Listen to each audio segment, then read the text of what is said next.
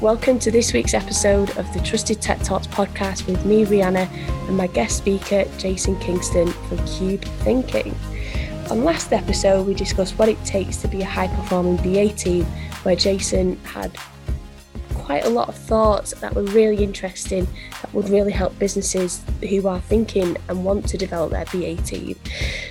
This week, we're taking it a step further and we're discussing how business leaders can actually now build these high performing teams and what the best practices are for recruiting them exceptional BAs that you all always ask for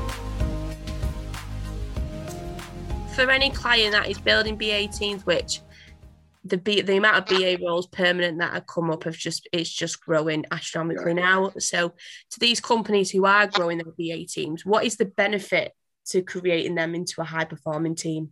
They are the gift that keeps on giving when you get it right. It's incredible. You get an incredible rhythm and cadence to productivity.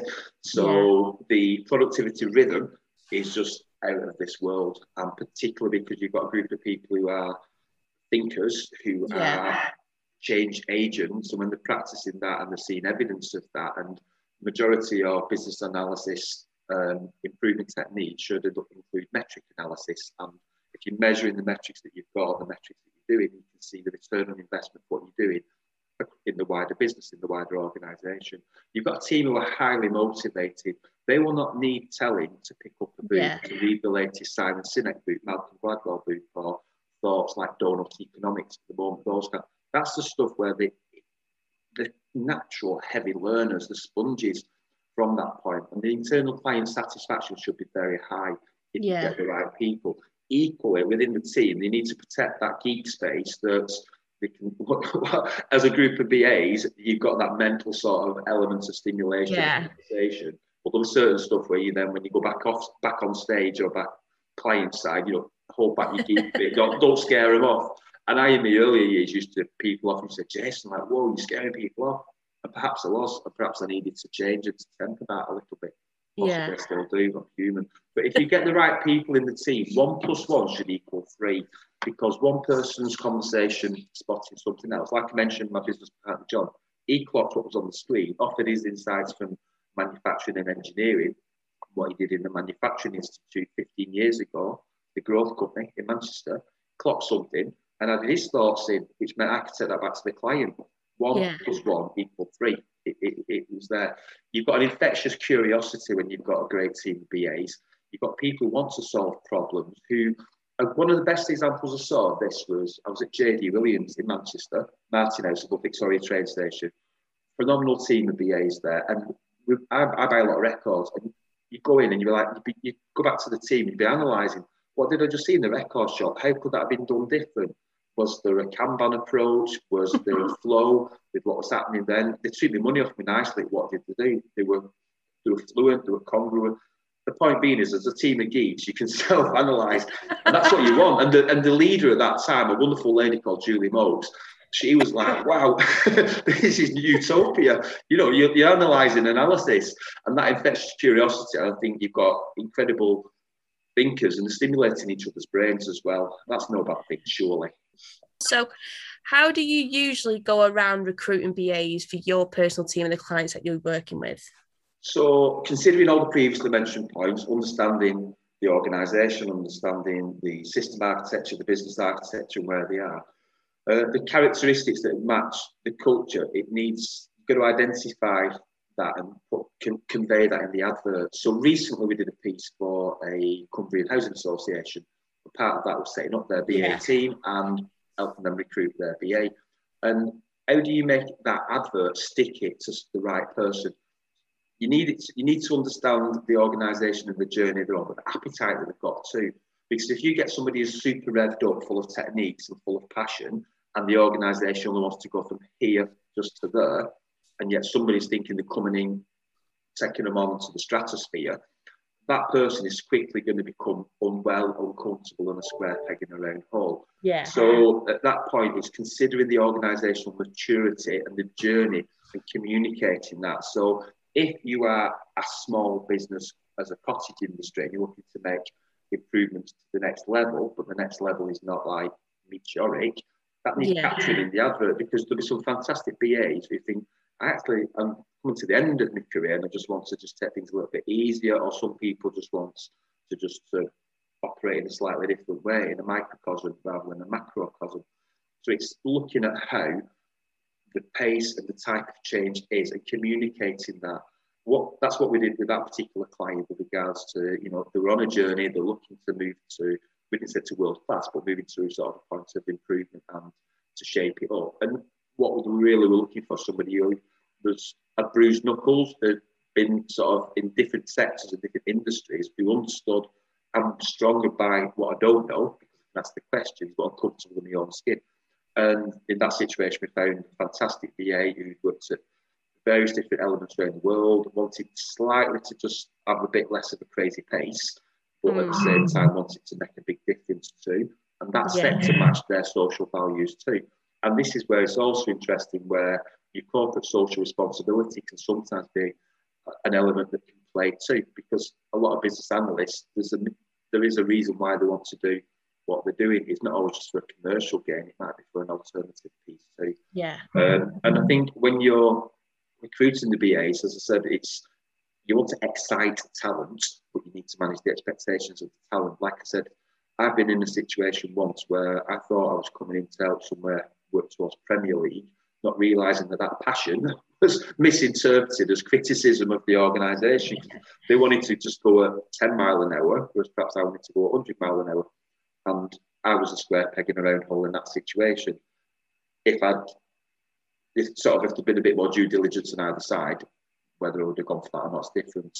So, and, and then if you're recruiting BAs, checking your own network, uh, yeah. or otherwise, but that's your network is your net worth. And if you've not got a good network, then that's useful as a chocolate fire guard who has got a good network, or working with people like yourselves as recruitment partners who've got the networks to get the plug in to say, actually, this is what's there.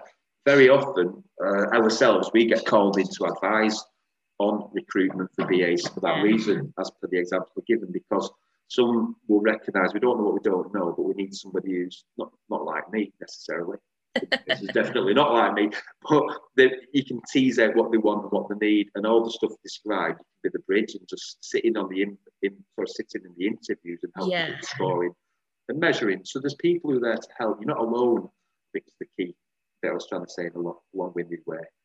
Yeah, I'm glad you mentioned using uh, people like myself.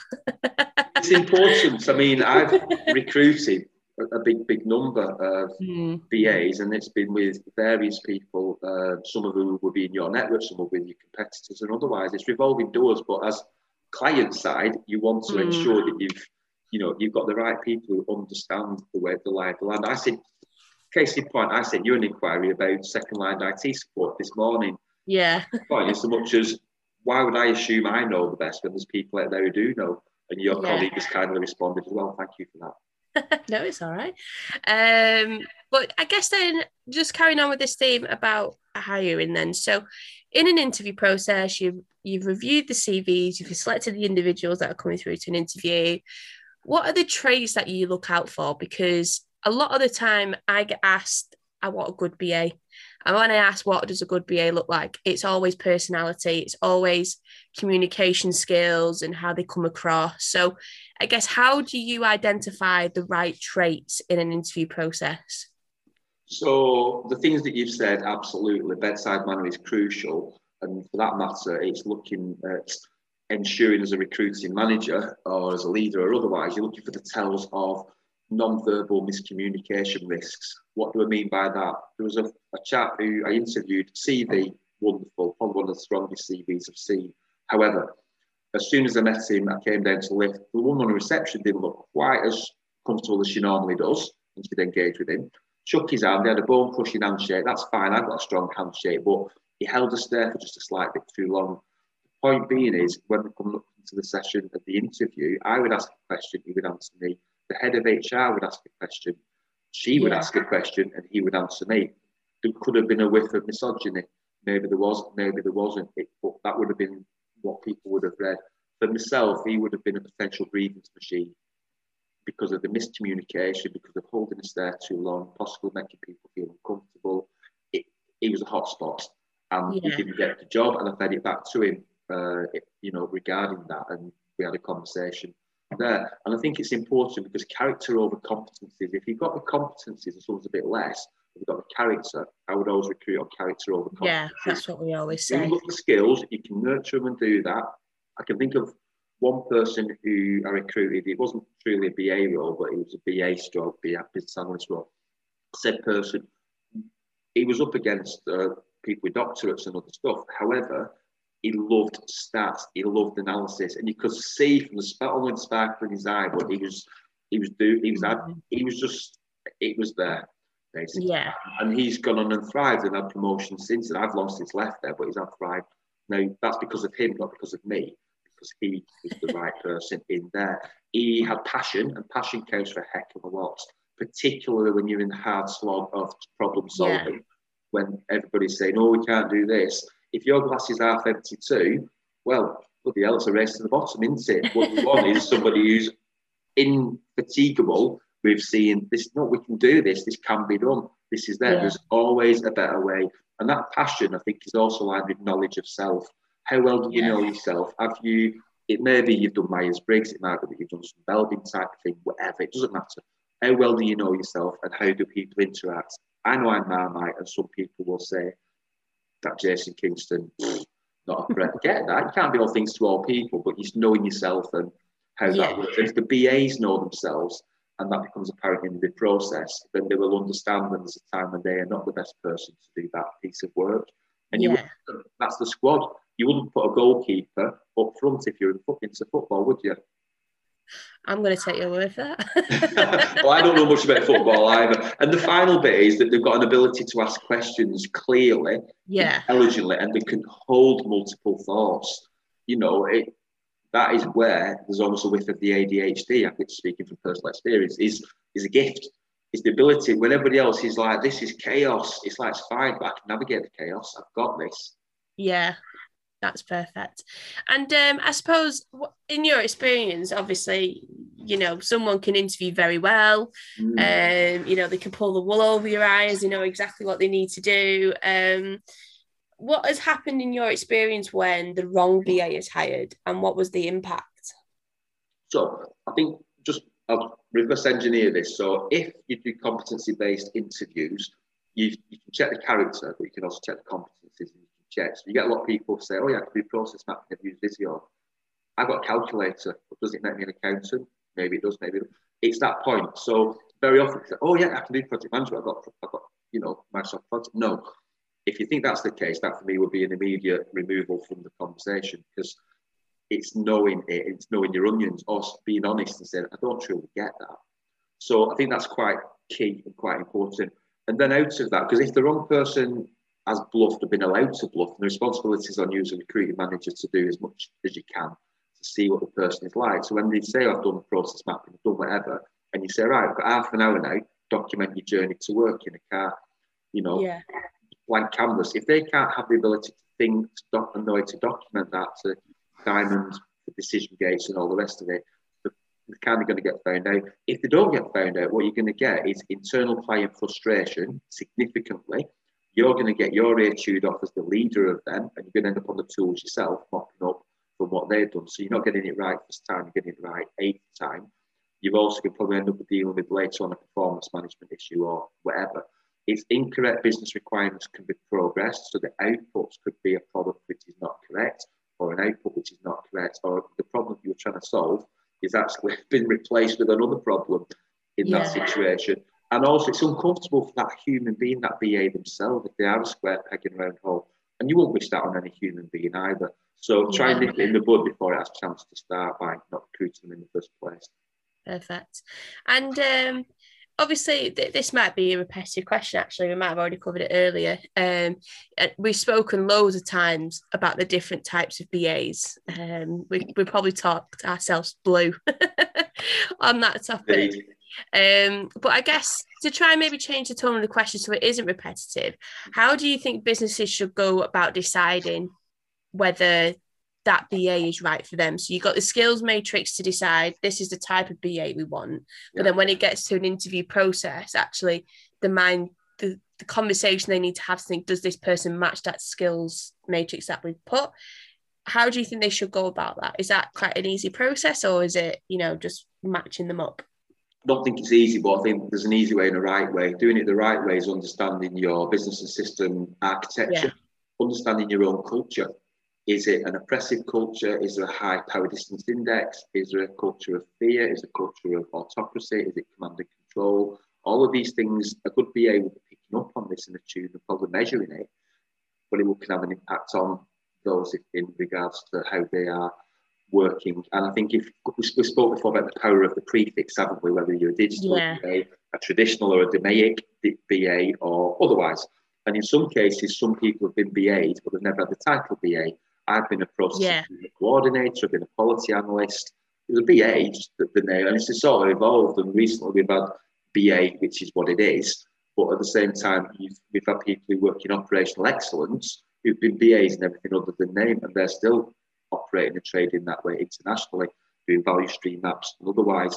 But it's understanding the culture that you have got. Um, and if your system architecture and your vision, value, and your three year roadmap, if you will, for your organization has got those different elements of it, that should be an ability to see do you want people who just will design without question? Because some just want a digital product. And this leads us into our later piece regarding product owners, regarding if it's a product which is to be produced, that's more doing than thinking. So yeah. if you've got somebody who's got that Six Sigma, that DMAIC type of background, that traditional BA background, just looking for problems to solve, they're going to be hyper frustrated if you're just telling them just do it. For what? Equally, if you've got people who are familiar with the demand fit approach, which is the swap that improve the design from that piece, then they can apply the thinking in a in a constricted way. Yeah. It's forward. So it's understanding what they need, three year roadmap, uh, do they want just design a question or to solve problems? And is it are they DMAIC or digital the power of the prefix? That yeah. is the things to consider of what are your needs and what are your wants and what's really what's in your production line going Perfect. forward too.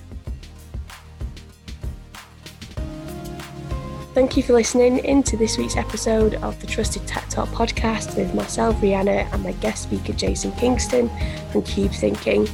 If you have had any questions about any of the topics that we've discussed today, please get in touch via LinkedIn or email me directly at rihanna.butler at maxwellbond.co.uk. The plan is if we get loads of questions, we're going to do a final summary podcast with all the questions related to all the topics that we've had in this mini podcast series.